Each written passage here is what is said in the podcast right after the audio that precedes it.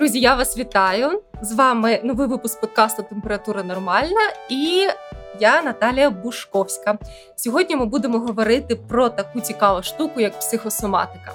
І у нас в гостях невролог Олександра Щебет. Олександра, я вас вітаю. Вітаю. Взагалі, психосоматика така трішки слизька тема для доказового медика, але люди настільки цим цікавляться, вони деякі настільки в це вірять. І, з іншого боку, ми дійсно не можемо якось відокремити фізичне, психологічне, соціальне.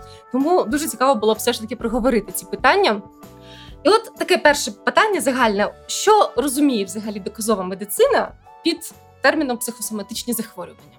Це взагалі дуже цікаве питання, тому що розуміння психосоматики у нас, у пострадянських країн і психосоматики у всьому світі, воно кардинально відрізняється. І взагалі, якщо говорити по світових якихось стандартах, то психосоматика – це взагалі-то відносно нова галузь психіатрії. Ага, навіть психіатрії. Психіатрії, так. Це є галузь міждисциплінарної психіатрії, і вона взагалі вивчає взаємозв'язки між психічним, психологічним станом та соматичними захворюваннями, тобто різноманітні ці прояви, як у загальній сімейній медицині, так і в педіатрії, і в різних вузьких галузях. У нас же психосоматиці надають трошки таких, магічних. Пробачте за слово, демонічних якихось ознак. Так. І це термін досить тиражований, і у нас він застосовується часто не в тому контексті, як би мало це бути. І як наслідок ми маємо дуже багато невірних тлумачень з боку пацієнтів, які вже приходять на прийом, відповідно із такими запитами «полікуйте мені психосоматику». І отут настає така колізія. Да, це ж є, це психосоматичне, типу, це точно психосоматичне. Але виходить же зараз, от наскільки я знаю, досить популярна така біопсихосоціальна модель певних захворювань. Наприклад, біопсихосоціальна модель депресії. От, наприклад, якщо людина страждає на депресію, то це означає, що якісь фізіологічні прояви в неї будуть погіршуватись. Чи можна таке припускати? Безумовно так, тому що взагалі ми не маємо відрізняти тіло від емоцій. Це є все цілісний організм і цілісні прояви. І про психосоматику взагалі-то ще почали говорити з Древньої Греції, там ще за часів Гіппократа, так, але якогось такого значного розвитку вона почала здобувати ще за часів Фройда. І ще пан Фройд казав, що усі непрожиті емоції рано чи пізно постукаються до вас у вигляді симптому. Угу. І, безумовно, це не 100% так, але сенс у цьому є. І якщо ми беремо там тривогу чи депресію як окремі самостійні захворювання, то, безумовно, вони будуть давати соматичні прояви. І взагалі-то, як правило, у нас через стереотипи якісь певні, люди через соматичні прояви і приходять до лікарів, і тоді з'ясовується, що це, наприклад, депресія. Угу.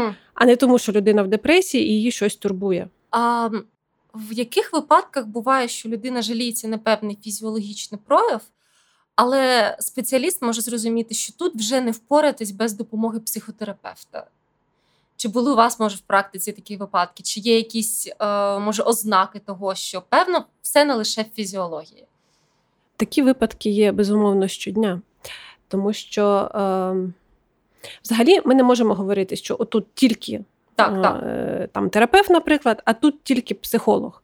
В ідеалі, взагалі, для досягнення найкращого результату має бути завжди синергія роботи цих спеціалістів. Перше, про що я розумію, з чого я розумію, що в людини швидше за все якесь психосоматичне захворювання, так, якісь соматоформні оці моменти.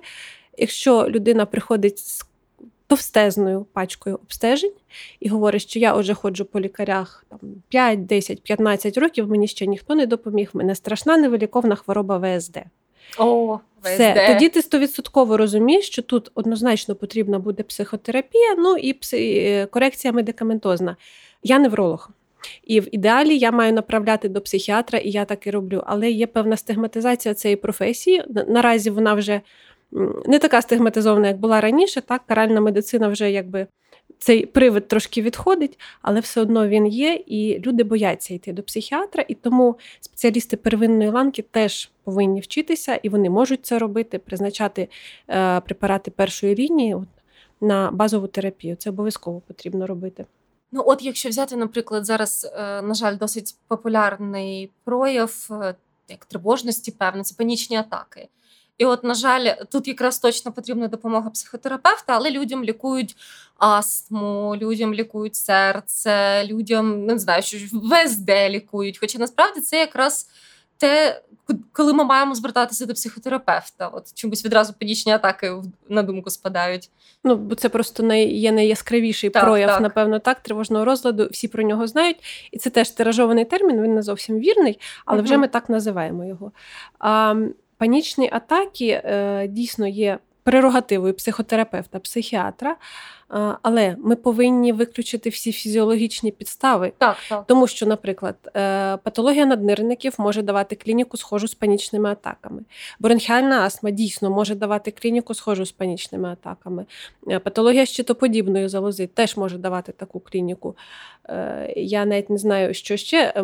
Різке падіння рівня глюкози в крові. Тобто є багато дійсно фізіологічних станів, соматичних, які ми повинні виключити, і панічні атаки в даному разі будуть діагнозом виключення.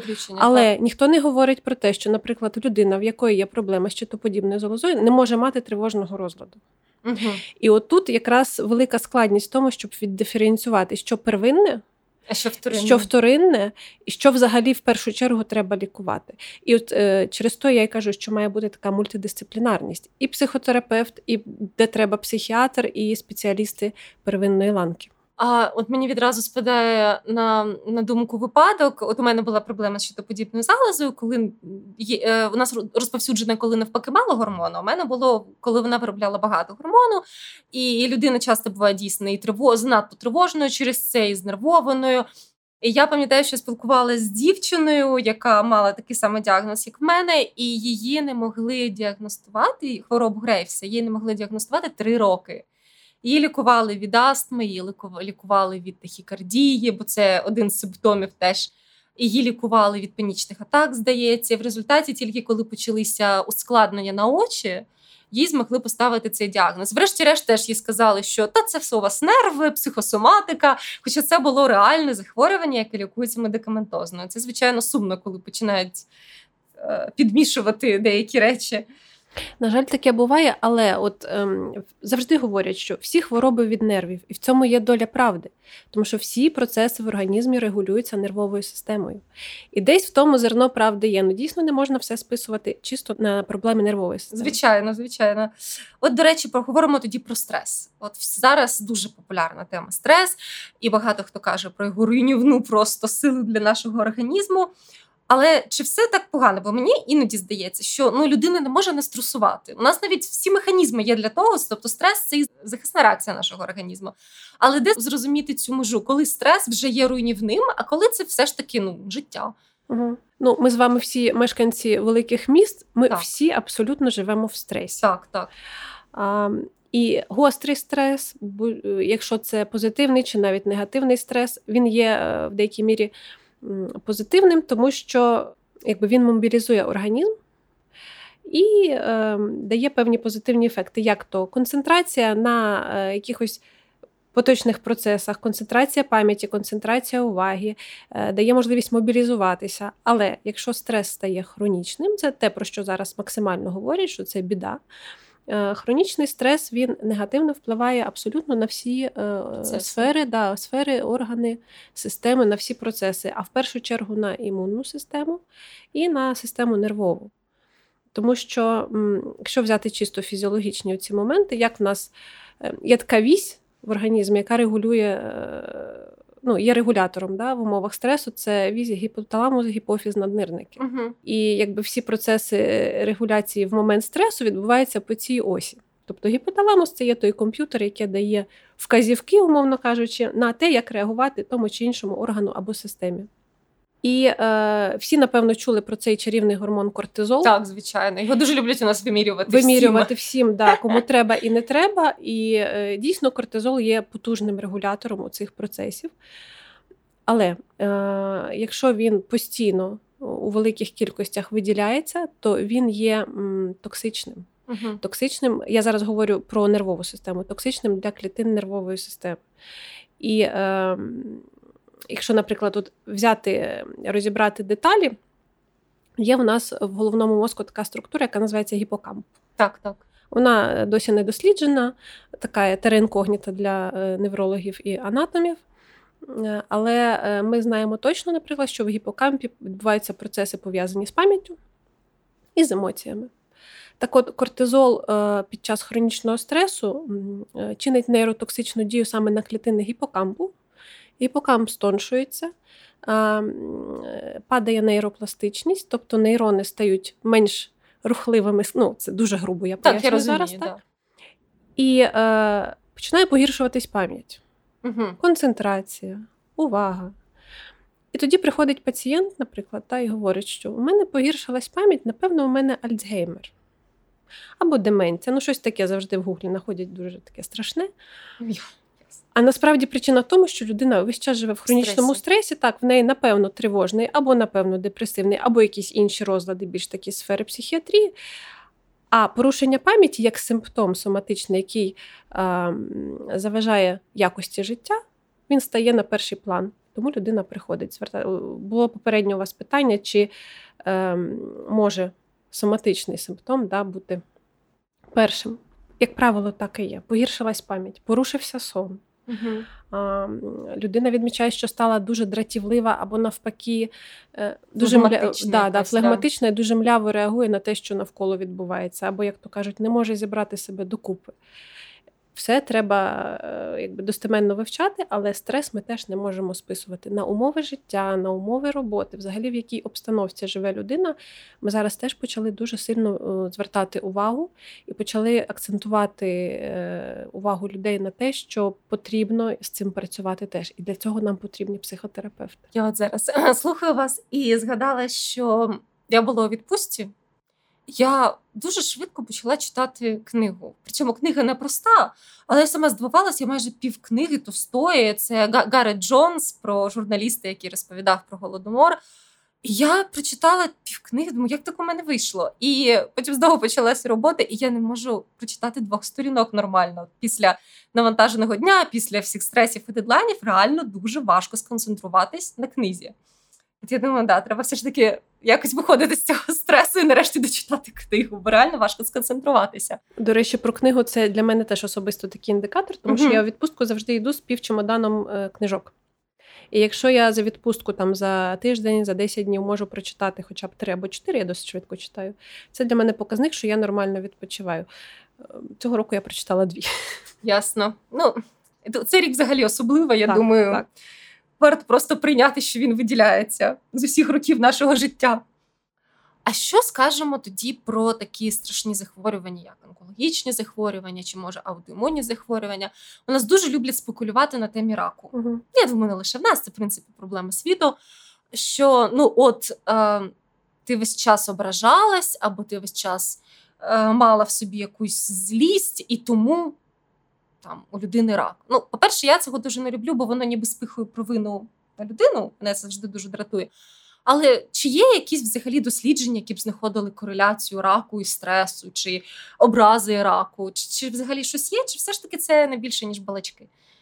Доказова медицина про це достеменно нічого не знає. Дійсно, дослідження проводяться. Більше психосоматикою займаються все-таки в пострадянських країнах.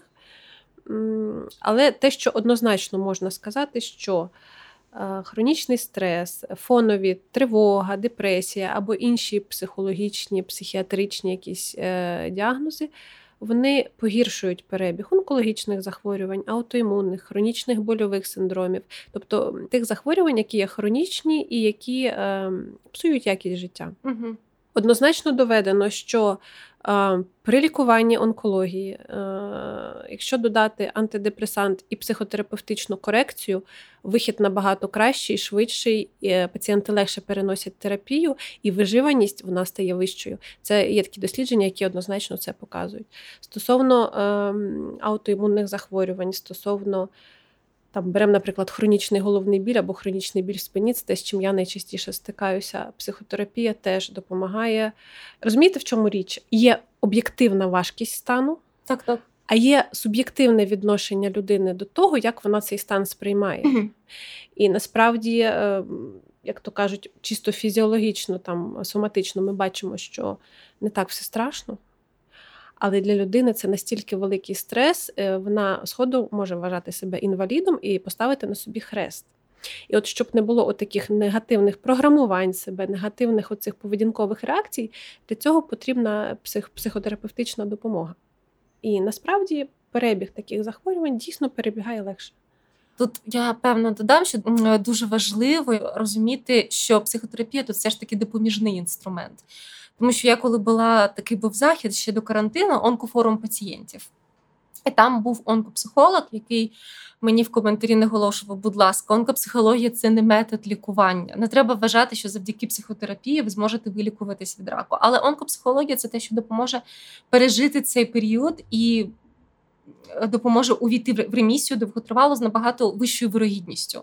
І це дійсно дуже важливо розуміти. Не варто медикаменти заміняти лише психотерапією, бо наслідки можуть бути дуже сумні, якщо ми кажемо про онкологічні захворювання. Якщо онкологія, так. А є, наприклад, захворювання, де навпаки. Так, спочатку починається психотерапія, а вже медикаменти йдуть допоміжні. Але це ми говоримо не про якісь соматичні хвороби, так, а про ті ж самі тривожні, депресивні розлади. Так, звичайно, то треба розуміти, що саме ми лікуємо насправді. Так. А якщо ми поговоримо про таку сферу, як репродуктивна сфера, сексуальна сфера, як стрес впливає на це? Знову ж таки, товариш кортизол.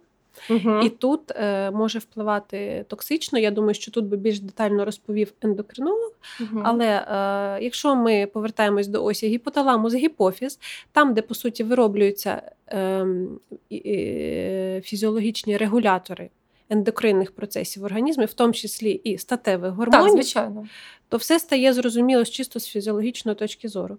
І так, хронічний стрес теж може призводити до проблем, наприклад, з потенцією, з сексуальним потягом, взагалі з репродуктивною функцією.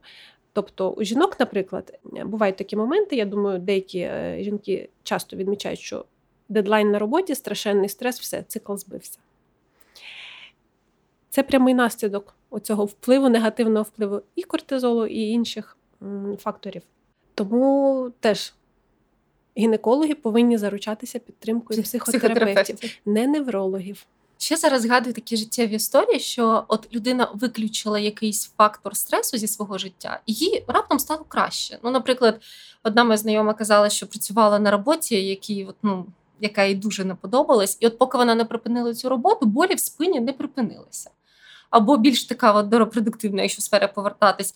От поки жінка не розлучилась з чоловіком, який, не її, вона там прожила з ним декілька років, бо треба ж було заміж виходити. І вона весь час ходила лікувати щось в гінекологічній сфері.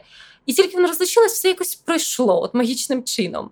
Тобто, чи може ось такий хронічний стрес так впливати на наше самопочуття виходить? А може, виходить, це трошки опосередковано. Чи це все ж таки порушення причинно-наслідкових зв'язків, можливо? І так, і ні. Воно має і прямий, і зворотній зв'язок. Тобто цей замкнуте коло, цей порочний круг, те, що ми називаємо. Так, так. Людина, коли перебуває в хронічному стресі, вона ж є якась причина, яка той стрес провокує. Наприклад, якщо говорити про жінку, яка була на роботі, в якої весь час боліла спина, напевно, там був якийсь тригер. Або керівник, який її страшенно дратував, або вона себе відчувала не на тому місці, так? Або їй, в принципі, було по якійсь причині некомфортно працювати в тому місці, так? Там, не знаю, багато годин на доїзд втратила, невелика зарплата і все таке решта. Угу. Тобто вона не отримувала позитивного зворотнього зв'язку на своєму місці роботи. Так, так. Це я так собі думаю, що це могло зафіксуватися у вигляді певної нав'язливої думки. Тобто людина, коли весь час варить в голові, що в мене погана робота, в мене погана робота, в мене погана робота, або в мене поганий начальник, або в мене поганий чоловік, безумовно, це переростає в цю нав'язливу думку, та весь час буде підсвідомо генерувати стрес. Тобто людина, по суті, сама собі той стрес генерує. Накручує себе, як кажуть. Те, що кажуть, накручує. Оце от чисто такий механізм. А тоді, якщо на цю думку там попадає ще якийсь травматичний фактор, наприклад, фактор ковіду. Так, так. Коли добирання на роботу стало взагалі таким челенджем для всіх, так? І взагалі страшно, тому що ти не розумієш, там на тебе в транспорті хтось покашляє, і ти захворієш, або там. Там знову без маски стояв біля мене. Так, це додатковий стресовий фактор. Рівень стресу підвищується, да? І оцей формується оцей порочний круг, порочне коло.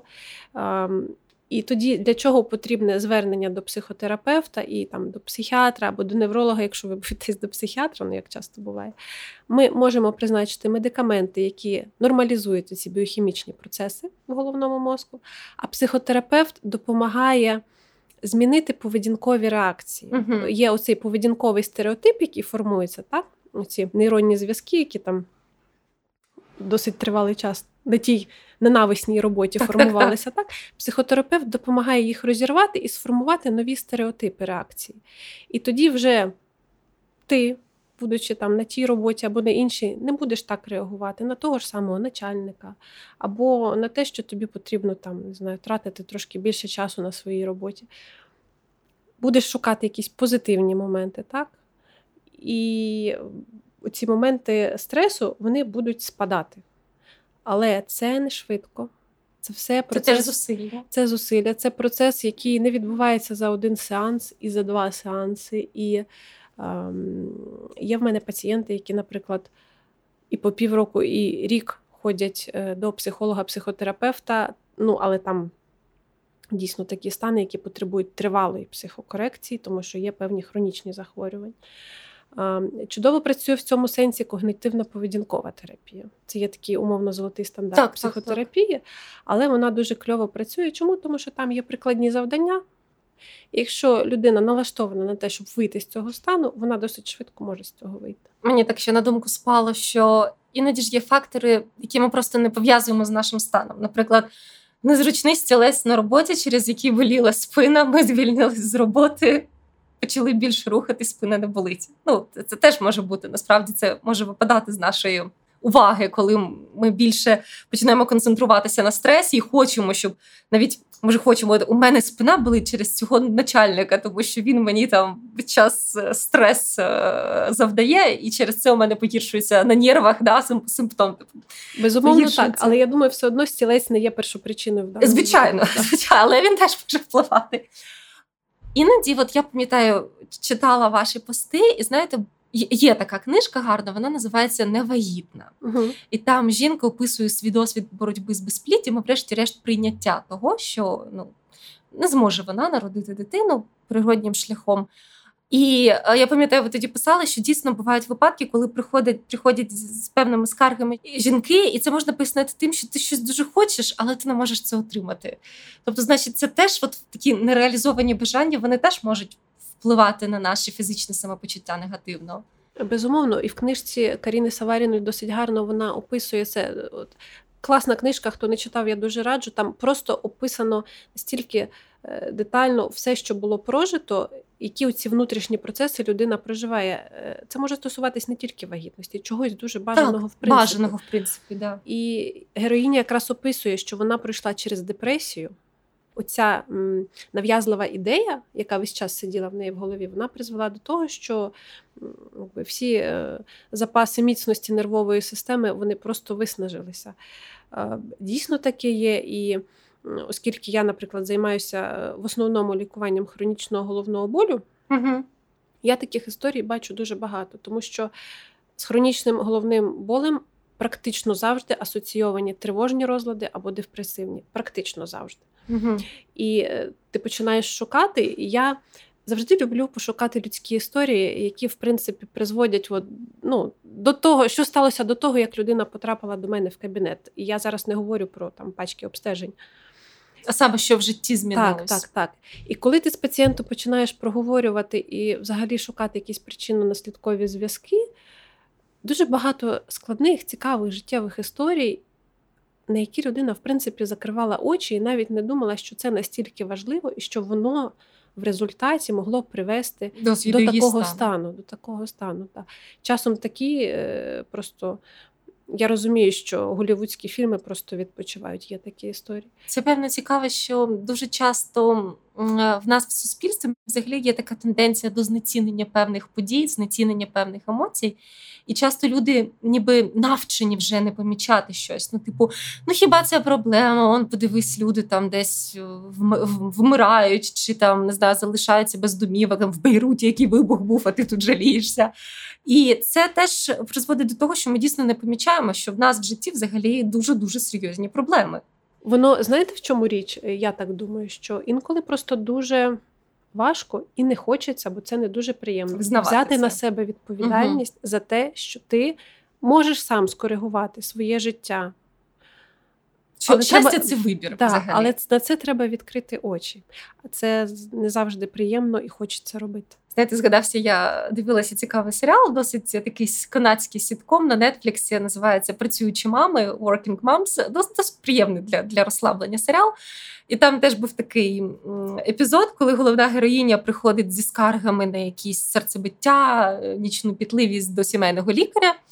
І він так на неї дивиться і питає: вас не було стресу в житті останнім часом? Вона каже: ні, ви що, ніякого стресу.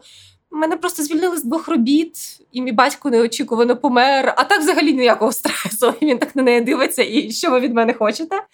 Це дійсно дуже така ілюстрація того, що як важливо питати пацієнтів, певно, не лише про обстеження, а про те, що там минулі пару місяців в вашому житті сталося. В мене були такі випадки, наприклад, нещодавно пацієнтка з хронічним головним болем. Ми підібрали їй препарат. Вона вийшла в класну ремісію, головного болю нема. Тоді минає якийсь період, вона мені телефонує, каже: все, болі повернулися. Угу. Я намагаюся вияснити, що сталося не так. Ви змінили препарат, ви перестали його приймати. Чи були стреси? Та ні, не було ніяких стресів, все як завжди. Кажу: Юля, не може бути такого. Щось мало змінитися. Давайте з вами будемо разом думати, що змінилося. Коли почалися головні болі? 3 тижні тому. Що сталося 3 тижні тому? Та не було ніяких стресів. В чоловіка раптово мати померла, стресу ніякого не було. Кажу: хвилиночку, а смерть людини в сім'ї раптова, яка нічим не хворіла. Це не стрес? Це ж не моя мама. Людина навіть не усвідомлює, а стрес все-таки був. Так. Насправді є і... собі іноді таки усвідомлюю, що вже після того, як пройшов якийсь стрес, ти розумієш, що це все ж таки був стрес, а не просто якась пересічна подія в житті. Це якраз у цей момент про гострий стрес. Коли гострий стрес відбувається, ми мобілізуємось і ми можемо на якісь речі не звертати увагу. Але він все одно свої ефекти дає. Особливо, якщо є якісь слабкі місця, вони можуть з якимсь часом вистрілити, як то кажуть. Так? Але людина може це просто не пов'язати з тою ситуацією. Так, я згодна з вами. До речі, згадую, зараз є такий, у мене був викладач, і він читає, ви були на його лекціях, нейробіолог Данілов, його фамілія, Олександр Данілов, правильно, да. Олександр Данілов, і він розповідав, у нього була лекція «Нейробіологія дитинства» взагалі, і там було цікаво, він розповідав про випадки депресії у дітей, яких надовго залишали в лікарнях. Тоді в 50-х роках, чи навіть пізніше, раніше була така практика, що батьки лише заважають, лікарі все роблять, і якщо дитина важко хвора, вона довго була в лікарні, вона регресувала в розвитку, впадала в такий стан депресії. Він тоді сказав цікаву думку, що таке взагалі депресія. Це такий механізм адаптації, він тоді назвав, що якщо ваше життя різко змінюється і не в найкращий бік, то організм має якось переходити в режим енергозберігання. І от депресія, коли людина млява, вона весь час спить, їй важко виконувати повсякденні обов'язки, це можна в деяких, звичайно, випадках назвати таким режимом енергозберігання, реакцією на сильний негативний стрес, на сильні негативні зміни в житті. І це цікаво, бо коли я згадувала, можливо, знайомих, які пережили депресію, то це можна дійсно пов'язати з негативними змінами в житті. Можна, і є такий діагноз – гостра реакція на стрес, гостра депресивна реакція, да? Тобто вона є, вони кодуються в нашій класифікації хвороб, але важливо акцентуватися на слові «гостра». Угу. Тобто вона має бути короткочасна. Тобто вона має минати, грубо кажучи. Так, а якщо це триває більше 2-3 тижнів, так, то це вже привід для того, щоб звернутися до фахівця за допомогою. От, здається, що є такий термін, як реактивна депресія. Да? От я пам'ятаю, у мене, коли помер близький друг, мені здається, що у мене була така навіть реактивна депресія, коли ти 2 тижні просто ні на що не здатен, але потім воно дійсно само якось минає. Це звичайно, хороші новини, якщо воно само минає. Я хотіла повернутися трішечки до вегетосудинної дистонії, улюблений діагноз всіх пострадянських народів, мені здається. Які взагалі психологічні розлади чи стани, може навіть фізіологічні розлади, можуть ховатись під цим псевдодіагнозом, я так сказала? Цей мій улюблений діагноз, з якого я, власне, почала свою Фейсбук-сторінку, це ВСД. Я кажу, що це помийна яма взагалі не тільки неврології, а всієї медицини. І навіть відходячи від теми сьогоднішнього підкасту про психосоматику, ми можемо сказати, що до діагнозу ВСД можуть, пробачте, напхати все, що завгодно. З чим найстрашнішим я стикалась особисто, коли пацієнт приходив з діагнозом ВСД, це був рак підшлункової залози з 4-ї стадії з метастазуванням. Чомусь у лікарів не дійшли руки зробити обстеження, хоча пацієнтка абсолютно чітко розказувала, що йде і болить. Чомусь їй не вірили. І скінчилося це все дуже погано. Взагалі так, я коли бачу діагноз ВСД, я просто розумію, що треба рити. Лікарі не хотіли займатися так, або є дійсно моменти, коли пацієнт вважає, що він страшно хворий, смертельно хворий, і заспокоюється лише після того, коли отримує документальне підтвердження того, що він не хворий. А що може написати лікар? Практично здоровий, пацієнт не повірить. Не повірить. Тоді ми пишемо ВСД і відправляємо на всі 4 сторони. Що гомеопатію можна вдати? Так. Якісь травки-муравки, там вітамінки і все. Так. І люди щасливі. Є такий діагноз – соматофорні вегетативні розлади. І він лежить у класифікації хвороб в розділі психіатрія. Угу. І його дійсно поділяють, ці соматоформні розлади поділяють за органами і системами. Наприклад, розлад дихальної системи, розлад шлунково-кишкового тракту, розлад серцево-судинної системи, статевої системи навіть. Наприклад, всім відомий синдром подразненого кишечника. Так, тільки хотіла запитати. Це є в тому числі якби і соматоформний теж. І лікують його, відповідно, антидепресантами, психотерапією, ну і допоміжними препаратами для шлунково-кишкового тракту. Але по класифікації він якраз відноситься туди до соматоформних вегетативних розладів шлунково-кишкового тракту. У нас дуже люблять для цього розладу прописувати, знаєте, які рекламують часто всякі ферменти. Да. Це, звичайно, треба зробити окремий подкаст з гастроентерологом, тому що з цими ферментами окрема розмова, але дуже активно ставлять цей діагноз на будь-які скарги. І обов'язково цей мезим чи що там ще виписують, але це неправильно. Ну, це є проблема реклами медичних засобів взагалі так, у нас в засобах масової інформації. Але якщо знов повернутися до ВСД, то знову ж таки ми можемо ставити соматоформний розлад, якщо ми виключили інші соматичні прояви. Якщо в людини немає виявлено ніяких інших змін, які дійсно потребують лікування у спеціаліста загальної практики. Тоді так, ми абсолютно спокійно можемо говорити, що має місце соматоформний розлад, і, будь ласка, проконсультуйтесь з психіатром і з психотерапевтом. Це, звичайно, ви згадали цей страшний випадок з раком шлунку. Це взагалі теж така довіра і лікарів до пацієнтів, і пацієнтів до лікарів. Це інша проблема в нашій країні, але не лише в нашій, бо я згадувала, що дуже ще багато є стереотипів. Наприклад, був випадок в західних медіа, в американських, описували, коли припустили рак легенів у жінки, молодої жінки, в неї вже до 4-ї стадії діагностували, хоча вона теж приходила, жалілася на задишку. Але вона була дуже повна. І всі казали, ну що ж ви хочете, ви повна, звичайно, у вас задишка. Вона каже, ну але я все життя повна, а задишка у мене лише декілька місяців. І в результаті їй не вірили і довели до такої пізньої стадії. І от, напевно, може, якби в нас була більша довіра одна до одного, то менше було б якихось псевдопсихосоматичних діагнозів і більше реальних, і більше своєчасного лікування. Ну, це такий трішки філософський відступ. Так, все вірно. І в нас тут, навіть ми маємо переваги в нашій країні. Чому? Тому що в нас немає страхової медицини обов'язково як такої, і пацієнт, навіть якщо він не вірить лікарю, він може піти сам зробити собі КТ-МРТ. Ми, звісно, маємо від цього інші проблеми. Так, але це теж таке має бути. Але психосоматичні такі моменти теж бувають. І, наприклад, є такий відомий епізод, коли є така гра «Американський футбол». Uh-huh. І в Америці там взагалі якби вони від цієї гри фанатіють. І в 2005 році у дуже відомого гравця американського футболу стався інсульт. Він молода людина, значить, в нього раптово стається інсульт, його звали Теді Браскі.